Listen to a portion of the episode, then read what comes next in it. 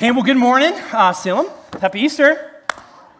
Right? Happy and blessed Easter. We're so glad uh, that you guys are here uh, with us uh, this morning. If you guys were here uh, with us this last, uh, this last week, you may remember that we, uh, we got the opportunity to walk through what's called the Seder meal.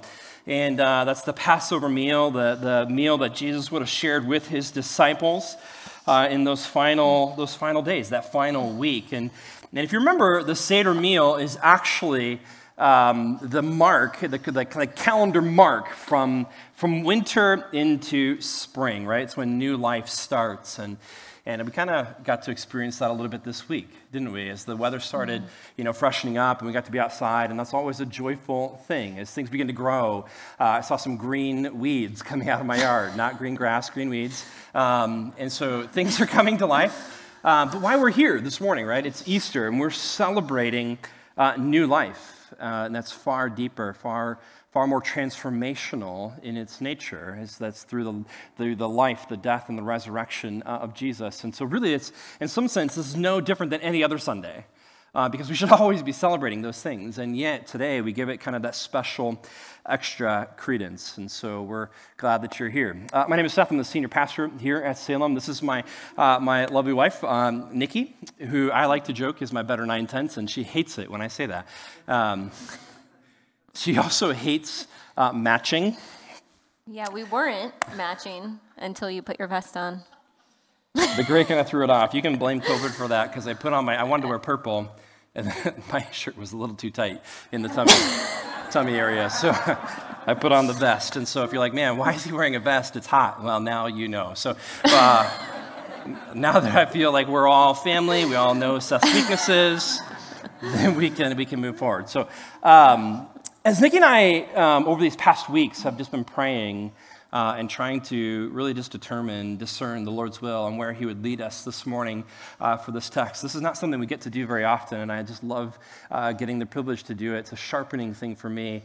And, uh, but we just felt like that the Spirit really led us to the passage of John 10, uh, which is where Jesus talks about being the door uh, and the good shepherd. And so we're going to talk about that this morning. But before we, before we get into that, let me ask you a question. How many of you guys here have a birthday? That's a trick question. It's a trick question. It's a really easy question, but apparently it's tricky. Uh, for those of you who didn't raise your hand, uh, please tell me, how did you come into this world? um, I, how many of you guys, I mean, like we all, like we all have birthdays, and, and, probably most of us have gotten a gift on our birthday. And so let me ask you this question. Um, how many of you ever have ever felt that when someone, so whoever it is, it's, it's, it's a special, significant other, it's a, a spouse, a brother, a sister, a parent, a son or daughter, or just a best friend or grandpa, grandpa, whoever it is, is somebody who obviously loves me enough to get me a gift, but has anybody ever been, felt like you've been in danger? Is that when this person is handing handing you a gift, like you're like as you receive it, you're in danger of, of tuning out. Like, does somebody hand you a gift and you're like, cool, cool, oh, a plane. you know, or like, oh, a squirrel or a ball. Or do you ever feel like you're like in danger of like falling asleep? Somebody hands you a gift, you're like, cool. does, it, does anybody do that? No. Nobody does that. Why? Because gifts are like, there's something intrinsic about our nature. We love gifts because gifts mean that I, am getting something. It's, there's there's going to be something inside of this gift that's going to satiate or satisfy me in some way, shape, or form. It's going to bring fulfillment to an area of my life that does not have fulfillment. And so we get really excited. We're fully engaged in the process, really, when somebody gives us a gift. And the reality is that whatever is inside of this gift, like I begin to postulate and formulate, really theorize, what is it that is inside of this gift? And I, and I begin to think about the goodness of this gift, which then the older I get, as a kid, this may not happen, but the older I get, when I, when I think about the goodness of the gift, it forces me to think about the goodness of the gift giver. Because they went out of their way to get something for me um, that's very thoughtful and intentional in a way that they know me and love me and care for me. And so I begin to think through all of those, those types of things. And depending on the goodness of the gift, whether it's, you know, whatever it is, like it can, it can change my life in small ways, like it will bring satisfaction, um, or it can radically, radically change and transform my life in an absolutely huge way. And like I said, we're going to be in John chapter 10 this morning, but I want to just start with John chapter 9, a quick summary, because what we find, this is very much directly linked in John and reading from 9 to 10. These two are just so linked. And what we find is a man uh, whose life is radically changed and transformed by Jesus. And so it's this man who's born blind, and, and, uh, you know, and he meets Jesus. Uh, and when they meet, what happens? Surprise, surprise, he's no longer blind right? Jesus heals him, which is this fascinating, extraordinary, extravagant like moment and he goes from, from not being able to see to being able to see. And so the Pharisees, who are a religious sect of the day, who really dislike Jesus, which is crazy because he's doing incredible things, and yet they, they come and they start questioning everybody involved. And first they go to his parents because they think, well, maybe he wasn't really born blind. Maybe this is some illusion or this is some trick. And so they go to the parents and they're like, well, no, he, I can tell you that he was born blind. Now, how he gained his sight, I don't know. You'll have to go talk to him. And so what do they do? They go talk to this guy and they begin to question him over and over and over. Who's this guy who did this? How did he do it? Why was he able to do it? Blah, blah, blah, blah, blah, blah. And they just keep going. And this guy's response, this poor guy, he just, he just got healed. He was born blind. And now he can see, and he's getting pestered by these Pharisees. And he's like, listen, I don't know, I don't know, I don't know, I don't know. I don't know any of the answers to those questions. But here's what I do know, which, by the way, you didn't ask this question, but here's what I do know. I once was blind, but now I see. Right? This is extraordinary. This is absolutely mind boggling. We hear the story, we're like, yeah, yeah, I get it. No, no, this is incredible. And he has to actually, he has to defend this story. A man who's born blind and now can see, he has to defend this story to the Pharisees because they just continue to pester him. And he's like, Do you not realize? Like, I, I get it that I was blind, so there's irony, right? I was blind, but now I see. But do you not see, as Pharisees, that this is an incredible thing? And that's what he says. This is an amazing, incredible thing. In fact, in verse 32 in, in chapter 9, which is not on our screens, so don't, don't look for it, he says this. He says, just so we're clear, right, between this guy to the Pharisees, he said, just so we're clear, never since the world began has it been heard that anyone opened the eyes of a man born blind. Right? That's how incredible and, and amazing of a thing that this really is. And he has to defend it. And meanwhile, the Pharisees are like, meh. And like the man born blind, we all have these things that are wrong either with us or with our lives, things that we wish we could change, right? Whether it's something bad from your past, chronic illness, uh, some sort of injustice that has been done to you, depression, family problems, infertility, whatever it is, we have these things that we wish that are broken that we wish could be made right. Yeah, and even as I think about my own self, right, as my own story, as I think about my, my failures, my inadequacies, inadequacies, my deformities, all of the things about me that I just I don't like. I think about those things and I go, oh, like yeah, there's so much about me that I would have changed. And here Jesus enters in to this story, right? What is he doing? He's pointing people to a new reality. He's pointing people to this idea that, gosh, for those people who are born blind, guess what? There's a new reality that says you don't have to be blind. Like, I can heal that. And really, what he's doing is he's setting the stage for this extraordinary event that would happen on what we call Easter, right? Is this resurrection. And really, he's pointing people to the reality that, that there will be one day, a day, when not even death is a part of the brokenness of this world. And that's a fascinating and incredible thing. And yet, the Pharisees who are observing this whole thing are, are so, like, this baffles me. They don't care at all about what just happened in front of them, and all they care about is trapping Jesus. And so what they do is they want to have like this little sit down. So it's like, Jesus, let's have a coffee date. Let's get together and let's talk because you're doing some things that we don't like, and we think that you should stop. And Jesus would probably be like, sorry, guys, like that's not the way that it's going to work because that's not who I am, and that's not the way that the promise works. This is who I am, and this is what I'm coming to fulfill. And so, what Jesus is going to do in John chapter 10 is he's going to unpack this parable about sheep and a shepherd. Now, that may seem strange to us because we don't think about sheep or shepherds very often. But in the Old Testament, this is a very common um, idea, very common illustration for how God talks about a relationship of his king to his people. So Jesus says, Truly, truly, I say to you. Now remember, he's talking to the Pharisees who have been questioning him. So he has this double emphasis on what I'm saying is true. He who does not enter the sheepfold by the door, but climbs in by another way, that man is a thief and a robber. But he who enters by the door is the shepherd of the sheep. To him the gatekeeper opens. The sheep hear his voice, and he calls his own sheep by name and leads them out. When he has brought out all his own, he goes before them, and the sheep follow him, for they know his voice. A stranger they will not follow, but they will flee from him, for they do not know the voice of strangers.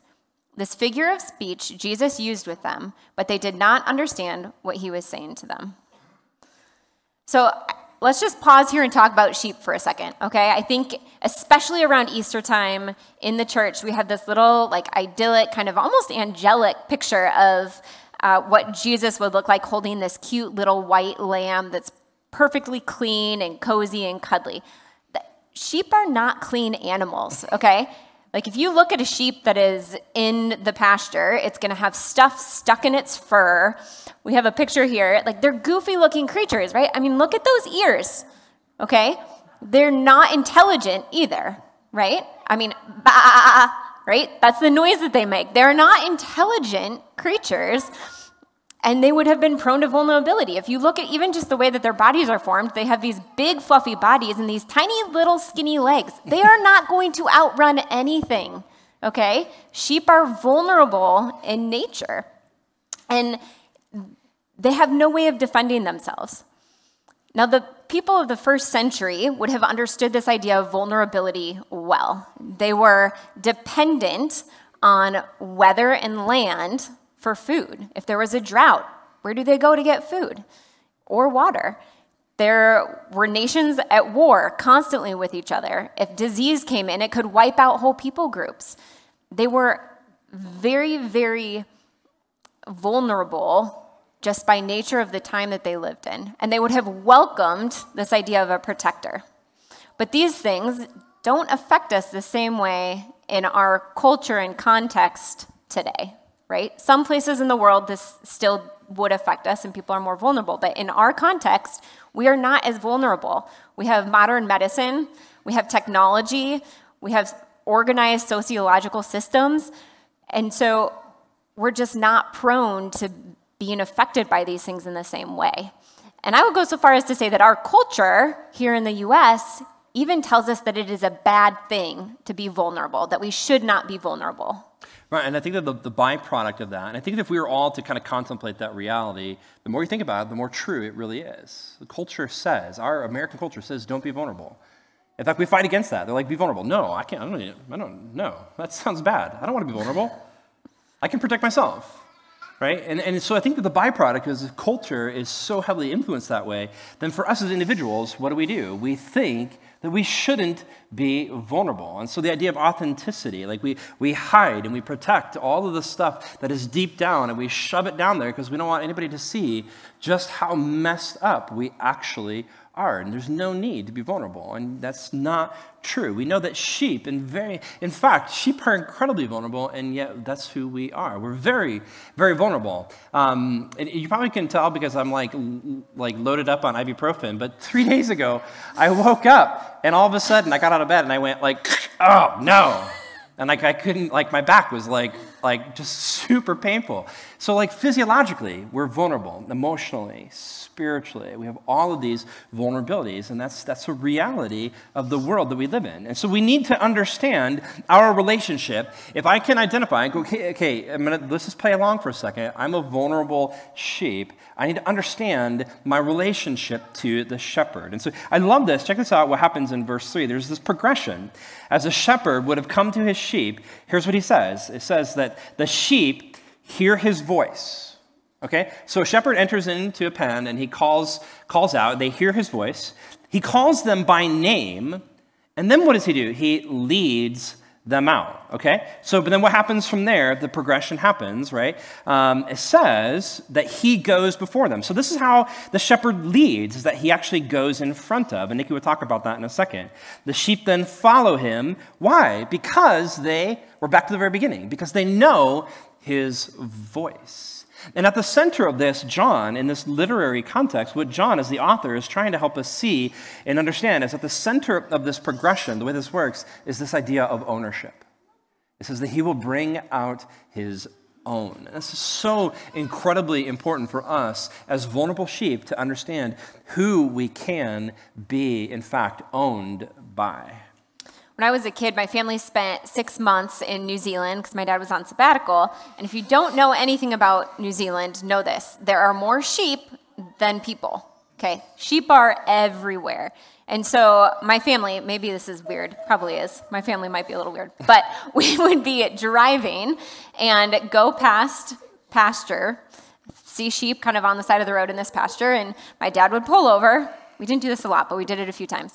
and we would get out, and in New Zealand, they use sheepdogs, okay? So you could get out of your car on the side of the road and start barking at the sheep, and they will actually create, like, they'll kind of group together and start moving as a group. We found it entertaining, so we did it a few times. But the, the point of this is that sheepdogs herd and push, but a shepherd leads. A shepherd goes in front and the sheep follow. So we have a picture here for you from of a modern day shepherd in Israel and he is leading his flock. Yes, they're goats, they're not sheep, but he is leading his flock, right? So a shepherd would spend time with his flock. He would take them everywhere. And so from birth on up, they would be with the shepherd and they would actually learn. They were trained to recognize their shepherd's voice. So if somebody else were to come to your pen or your paddock, wherever you're keeping your sheep, and try to call them out, they would not follow because they wouldn't recognize their voice. It's fascinating. We've never seen this in person, but it's fascinating to me that that's true as we read and did the research. We've been to Israel, but we didn't get to see this. It's fascinating to me that uh, an animal as silly and bizarre as a sheep, as vulnerable as a sheep is, who's just not smart, would, would understand the difference between a man's voice. So even if a guy came in and said, like, I'm going to call them by name, if it wasn't the right voice, they won't follow. It's bizarre, but it's incredibly unique. And so, as, and as Nikki said, like a shepherd would spend time with their sheep. And so somebody mentioned this to me this week, and I, it's just been ringing in my head. I love this line, and it's this A good shepherd smells like what? Sheep. A good shepherd smells like sheep. Let me, let me illustrate with this. How many of you guys have ever seen uh, the movie Elf or heard of the movie Elf? Awesome. I get it. Okay, that's a good participation, a number of you. Um, I get it. Elf is a Christmas movie, but you know, they're, they're linked to Jesus' birth, Jesus' death, resurrection. So um, if you don't know, Elf is a, is a totally fictional uh, movie, so don't think that there's any, anything in this. Um, but, but Buddy is raised like in the North Pole, and, and he lives with Santa. And so uh, Buddy the Elf, right, he eventually embarks on his own, and he ends up in New York. Uh, and he begins to pursue life and, and do all this, and he ends up working at Macy's. And they're getting ready and prepared for Christmas. And so then they, what do they do? They say, great, great news, Santa is coming. And everybody knows that it's, it's not the real Santa. And so he's like, wow, Santa, I know him. I know him. I'm so excited. But then enter Santa onto the scene, and it doesn't look like the Santa that he knows. And so here's what he does. I think this is crazy. I'm, Nikki, I'm going to just get in your space. He, get, he Buddy the Elf gets in Santa's face, and he goes, and he sniffs his beard, and he, and he goes, You don't smell like Santa. You smell like beef and cheese. I love that, right? You smell like beef and cheese. So his whole thing is like the deduction here is that you don't smell like Santa. Santa should smell like Christmas, like candy canes. And because this man didn't smell like Christmas, therefore he wasn't what? He wasn't Santa, which is funny. And so a good shepherd, you know that he's a good shepherd when they smell like sheep because they're spending time with them. That's the real deal. And it's almost as if Jesus, and this is again, this is this is not in scripture, but I just have this image in my mind of Jesus like leaning forward and sniffing sniffing the Pharisees. This is super weird, okay? Um, like he sniffs the Pharisees and he's like, guess what? You don't smell like sheep, which means that you're not a good shepherd. Right? There's something wrong in this story if the shepherds of the people don't actually smell like sheep. And so, really, it, it, makes, it makes perfect sense that as Jesus is, is unpacking this parable, and he's talking about sheep and a shepherd, and the sheep are supposed to know his voice, and guess what? These Pharisees have no clue what he's talking about. They don't understand because they don't know his voice, because they're not his sheep. And that's the way it is. So Jesus has to go on to explain to the Pharisees. He says again to them, Truly, truly, again, that double emphasis, I say to you, I am the door of the sheep. All who came before me are thieves and robbers, but the sheep did not listen to them. I am the door. If anyone enters by me, he will be saved, and he and will go in and out and find pasture. So, just to kind of give some context, we're going to throw up a picture here of just kind of the terrain of modern day Israel. Now, it would have been similar to this, however, in the first century as well, but it's very arid. There's not much there, right? And so, in order to protect the sheep at night, they would have had to build these paddocks or pens. And it's likely that they probably had some that were established that they would kind of travel to and about. But in order to build them, they would have had to collect stones and create these stone walled enclosures. And they would have had one door, one way in and out with a gate. And oftentimes, the shepherd would have even slept in that gate to further protect his flock. And it baffles me every time I look at this because I know that there's probably different pens that would have existed for them to go to. And yet, if, it's, if you see darkness or like coming, and if you're a shepherd and you know all of the dangers of the night and everything that's there, you go, I need to protect my sheep.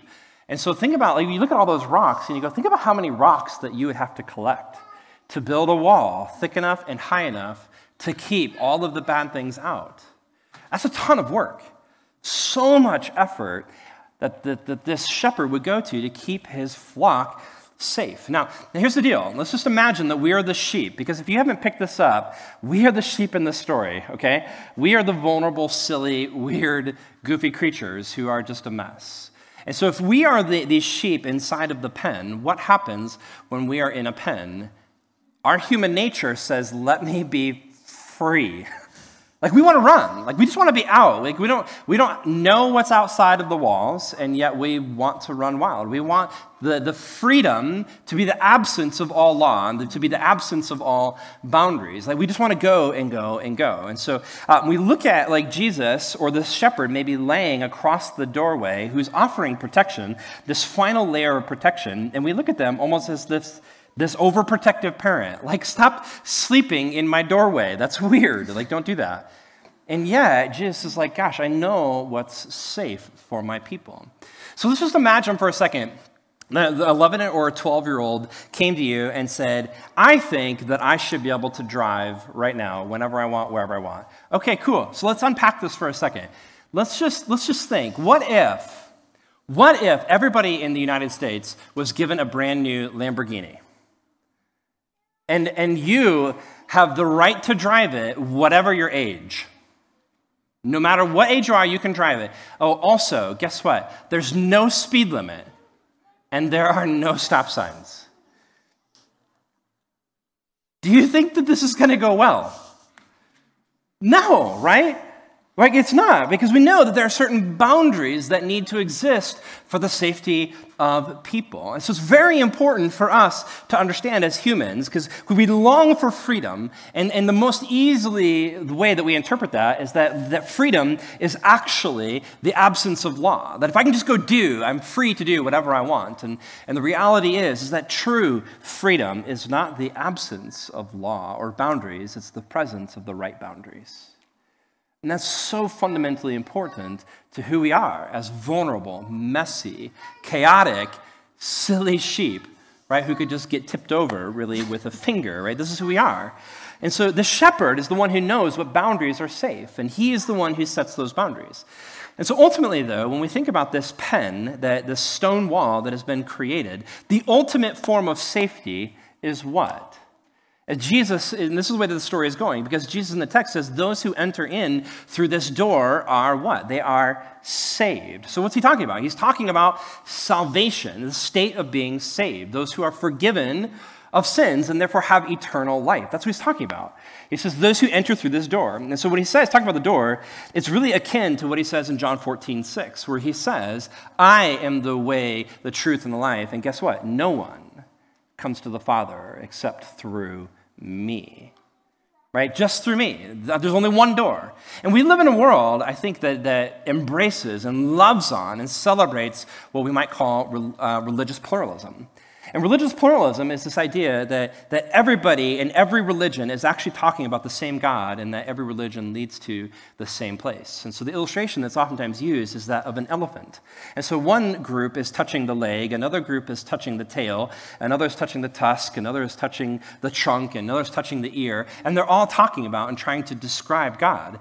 But if you were to zoom out and you see the big picture, religious pluralism says what? That they're all actually talking about the same God. They're just describing him differently. And yet, Jesus says that's not the way that it is. That's not true. I am the only way, the way, the truth, and the life. No one comes to the Father except through me, the door. So it's not like Jesus is like laying across the front of the entrance of this, of this paddock or pen, and he's like, oh, by the way, this is the, you, you can only, if you you can only enter through here if you're a sheep, right? But by the way, if you go 10 feet to the left, you'll find another door.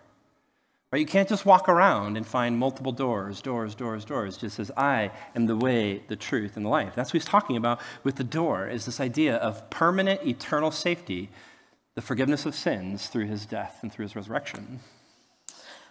So he continues on and he says, the thief comes only to steal and kill and destroy. I came that they may have life and have it abundantly. So, part of this abundant life is that eternal hope, right? That we have this access to be able to walk through that door into this eternal hope and eternal salvation. But I think it's more than that, right? There's there's this idea of having abundant life now, and what does that look like? And some of that sometimes might be glimpses that we get of what heaven will be like. I think a lot of us have probably experienced times where it's it's just like, oh gosh, like this is what heaven will be like.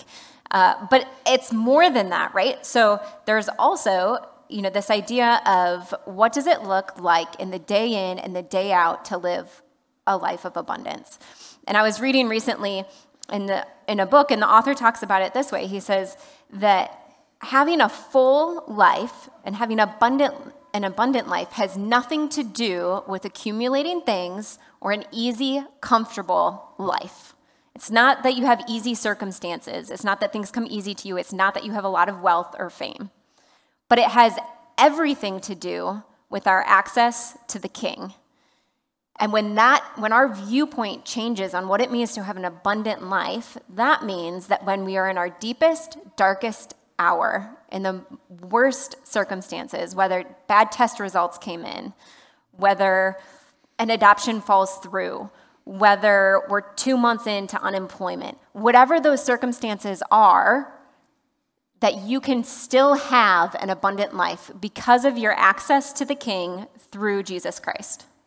And all those circumstances are unique to everybody's story, right? Nobody's story is the same except if it's COVID right? This has been a long year for all of us, and yet the promise for each of us, this, this similar piece, this promise for everyone, is that we can have life abundant right now, both eternally and right now. So that's what he's talking about when he says, I am the door. And this is a, a very bold statement for Jesus. He's really creating tons of conflict between him and the Pharisees and the people of his day, because he's, he's really saying, This is about me and what I can do for you. And so he says, I am the door right? And that's how we get eternal life. That's a powerful, powerful statement. But then he goes on, and he goes on to talk about this, this shepherd piece. And so, verse 11, he says, I am the good shepherd. Now, I want to stop there for a second because, so Jesus sets himself um, in contrast to the Pharisees who are thieves and robbers, right? They, they're thieves and robbers.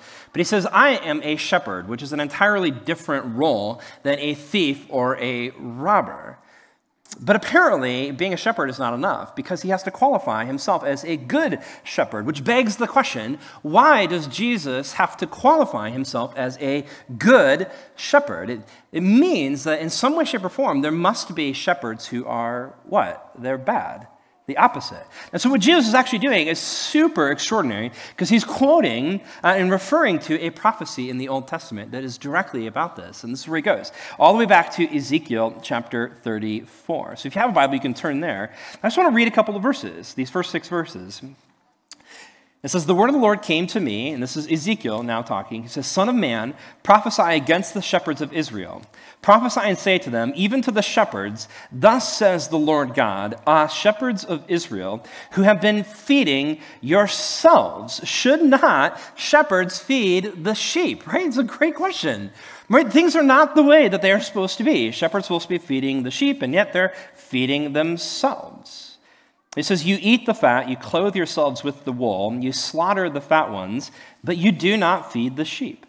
The weak you have not strengthened, the sick you have not healed, the injured you have not bound up, the strayed you have not brought back, the lost you have not sought, and with force and with harshness you have ruled them. And so they were scattered because there was no shepherd, and they became food for all of the wild beasts.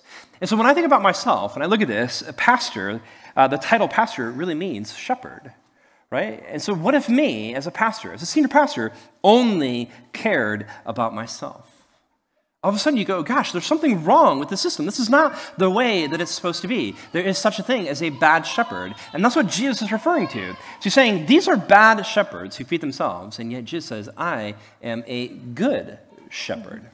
As we were wrestling through this this week, it actually reminded me of my dad when he would lend tools or camping gear, whatever it is, to somebody. And maybe some of you can relate to this. He would give it to them, and inevitably that person would be like, Great, thank you so much. I'll take care of it as if it were my own. And he would he'd be like, No, no, no.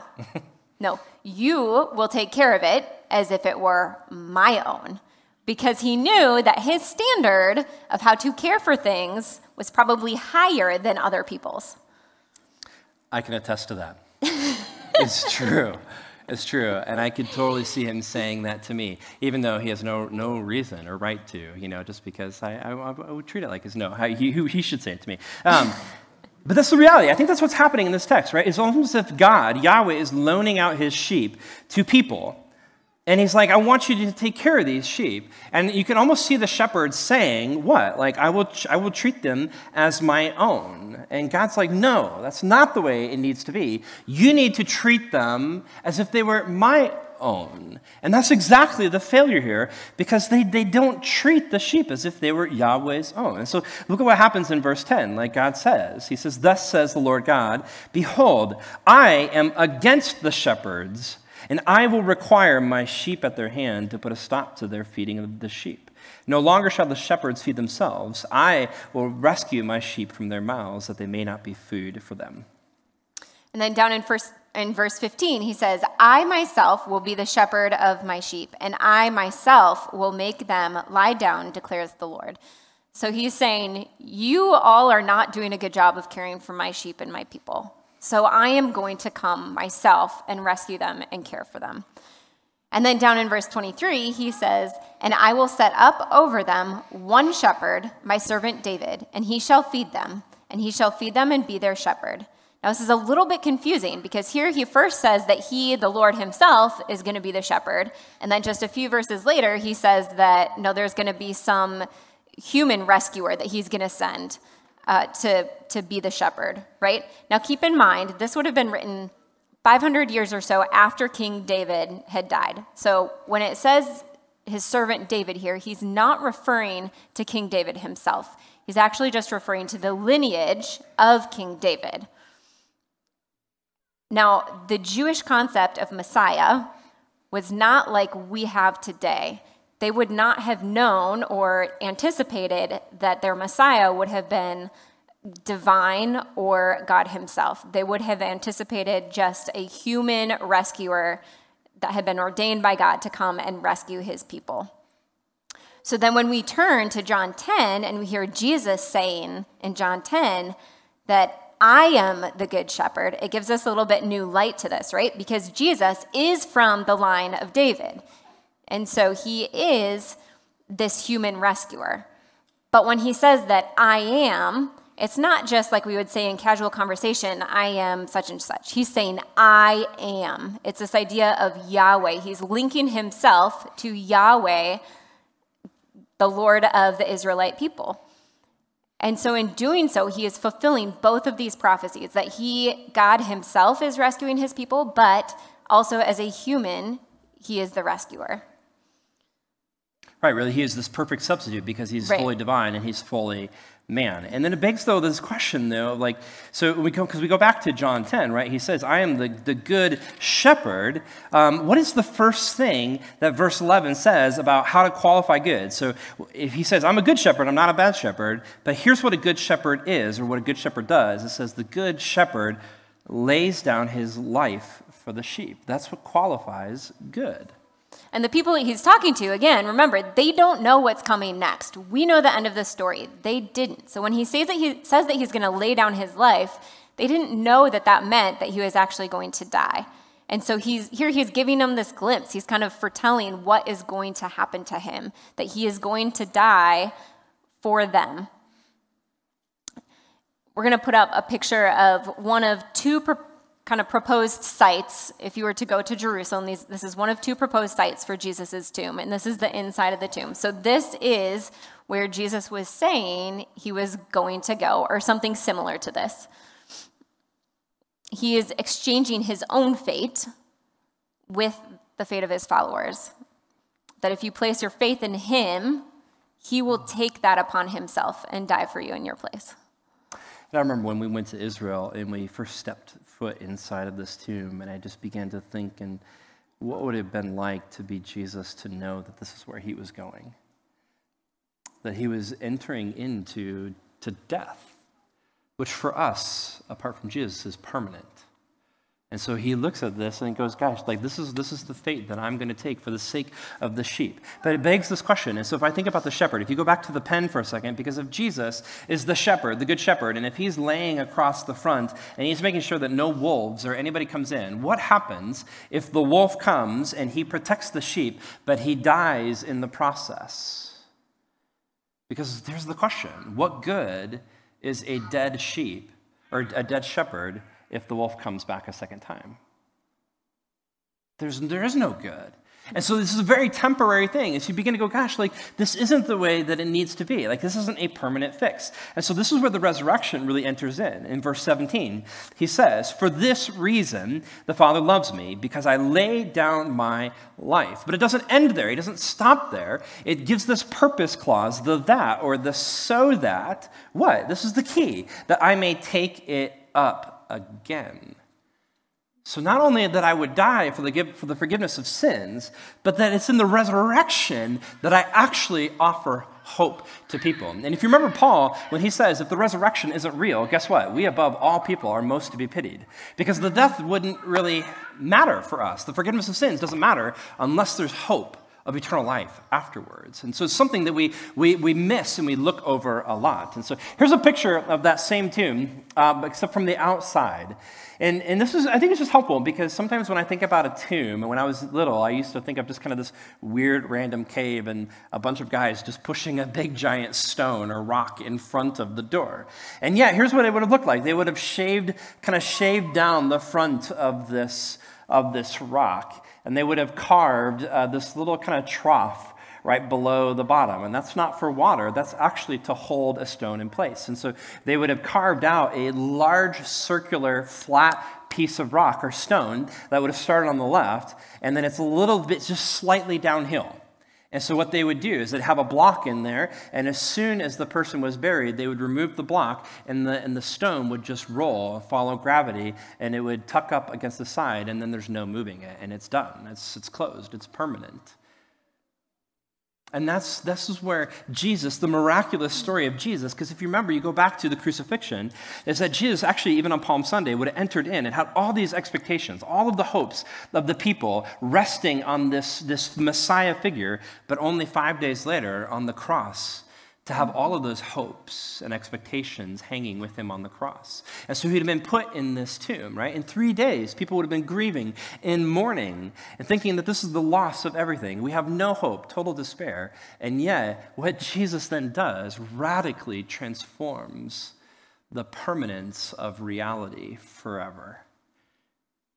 Because in this tomb, life enters back in to him. And I know that we know this conceptually. Jesus came back to life. But can you imagine? What if we had a GoPro, like in that space? Like we could watch this happening. What would it have been like? I mean, this is, this is absolutely incredible. This is like John 9. This is amazing stuff. Incredible. Never has this ever happened before.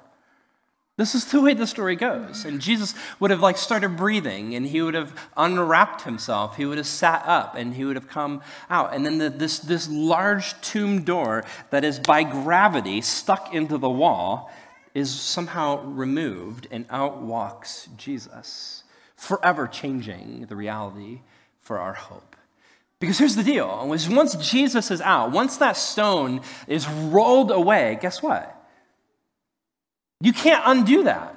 It's not like Jesus came out and smelled the air and was like, yeah, you know what? I'm going to go back in. And he goes back in and dies and rolls the tomb. And then we're like, we're back where we started. That's not the way it is. As soon as that tomb door was rolled away, this became a permanent fixture for people. And This is the door for people to enter in for life, eternal life, by, the, by grace through faith, the forgiveness of sins, which is this absolutely incredible, momentous story. And Jesus then says in this, is he's again foreshadowing, he said, Gosh, I want this to grow. So, verse, uh, verse 16, we go backwards a verse, he says, And I have other sheep that are not of this fold, and I must bring them also. And they, guess what? Even these other sheep, they will listen to my voice also so there will be one flock and one shepherd. So there's this invitation to anybody, anybody who would want eternal life, the forgiveness of sins by grace through faith. Anybody who would want that can have that because of his death and his resurrection, which is just absolutely incredible. Yeah, and when we choose to walk through that door, we're given that salvation. And we get a glimpse of this in 1 Peter. He says, Blessed be the God and Father of our Lord Jesus Christ. According to his great mercy, he has caused us to be born again to a living hope through the resurrection of Jesus Christ from the dead, to an inheritance that is imperishable, undefiled, and unfading, kept in heaven for you. So, this inheritance, what's waiting for us through that door, is imperishable, undefiled, and unfading, which means that it is death proof, it's sin proof, and it's time proof. And not only that, but that it is guarded and kept for you in heaven. Which brings us back to the gift at the very beginning. And we remember this question Is there anybody of us who would be in danger of either falling asleep or tuning out when somebody gives us a gift. We say, no, no way. Because when somebody gives me a gift, this will benefit me in, in ways that I have yet to understand. And so when I think about that, the nature of any normal gift, whether it's even just like, uh, like a Starbucks gift card or something, that we go, gosh, like this is great. And yet, when I compare any other gift to what was just read, the hope, through the resurrection hope, something that is sin proof, something that is death proof, and something that is time proof. We look at this and we go, could any gift be any better than that? There is no gift that's better than that. I mean, that's how good this gift is. In fact, when Jesus says, I am the good shepherd, the word good in Greek can be translated good, but it's not the normal word for good. It can also be translated beautiful. And so when Jesus offers this gift, he's saying, Not only am I good, but look at the beauty of the gift that I have to offer. And so we look at Jesus is the door and Jesus is the good shepherd, both of which are powerful statements. Uh, the door, freedom is not the absence of boundaries, it's the presence of the right boundaries, right? And anybody who enters through that door can have eternal life, for anybody that would choose that. But he's also the good shepherd, right? Um, he's not a thief, he's not a robber, and he's not the hired hand, which we didn't read. But he doesn't run away from problems. He doesn't run away like the hired hand. He actually runs to problems. And the way that he runs to this problem is what? By laying down his life and picking it back up again. Jesus, as the Good Shepherd, is someone who seeks out and protects over and over and over. And so these are very powerful statements, both of which offer tons of life and tons of hope. But the reality is these are not, just, it's not just information, these are transformational things. So transformational and so important. And so here I just want to end with these two questions. One, maybe you've never actually walked through the door. Maybe you've never walked through it. Maybe you're hearing it for the first time. Maybe you've heard it a hundred times, but you've never done it. Maybe you've grown up in the church and you think, man, like I, like I thought I was, I was in the pen, but I just, I'm not sure that I am. I encourage you to wrestle through that and find someone, pray through it, talk through it. And the second is this, is that maybe we need to remember that Jesus doesn't run from our problems. He doesn't abandon us to our problems. He is a good shepherd. Maybe we've been following bad shepherds. We need the good shepherd who, over and over, in both of these scenarios, Jesus says, and this is kind of the tie you can have abundant life in me. If you, even though you're vulnerable, you can be owned by the good shepherd and you can have life abundant, which is eternal and present. And so, wherever you're at this morning, whatever is going on in your life, can you remember? Can you remember this? Is that there is life abundance? There is that promise. And remember that a good shepherd smells like his sheep, and there is no shepherd in all of history, nor present nor past nor to come, other than Jesus, who offers you the ability for him to lay down his life and to pick it up for you. There's one door and may he be your king. So let's pray this morning. Father, Lord, as we wrap up our time this morning, as we wrap up Easter, uh, this, this celebration, again, we started with this idea of knowing that this, the Passover, what had been celebrated then, was this, uh, this transition into new life. And so for us as, as people in modern day, Lord, we know that there is new life accessible to us. We have access to the King, this, this life abundantly, both eternally and present. We have that access. But Lord, wherever we're at this morning, if we've never ever walked through that door, um, or uh, if there's just things in our lives that we go, gosh, I'm just, I'm just messy. I'm a vulnerable sheep right now. Would we run to the good shepherd, whoever we are, uh, and just remember that you are so much better than we could ever, ever imagine. Lord, we love you, and we celebrate this on a daily basis, the new life that's available in you. In your name we pray. Amen.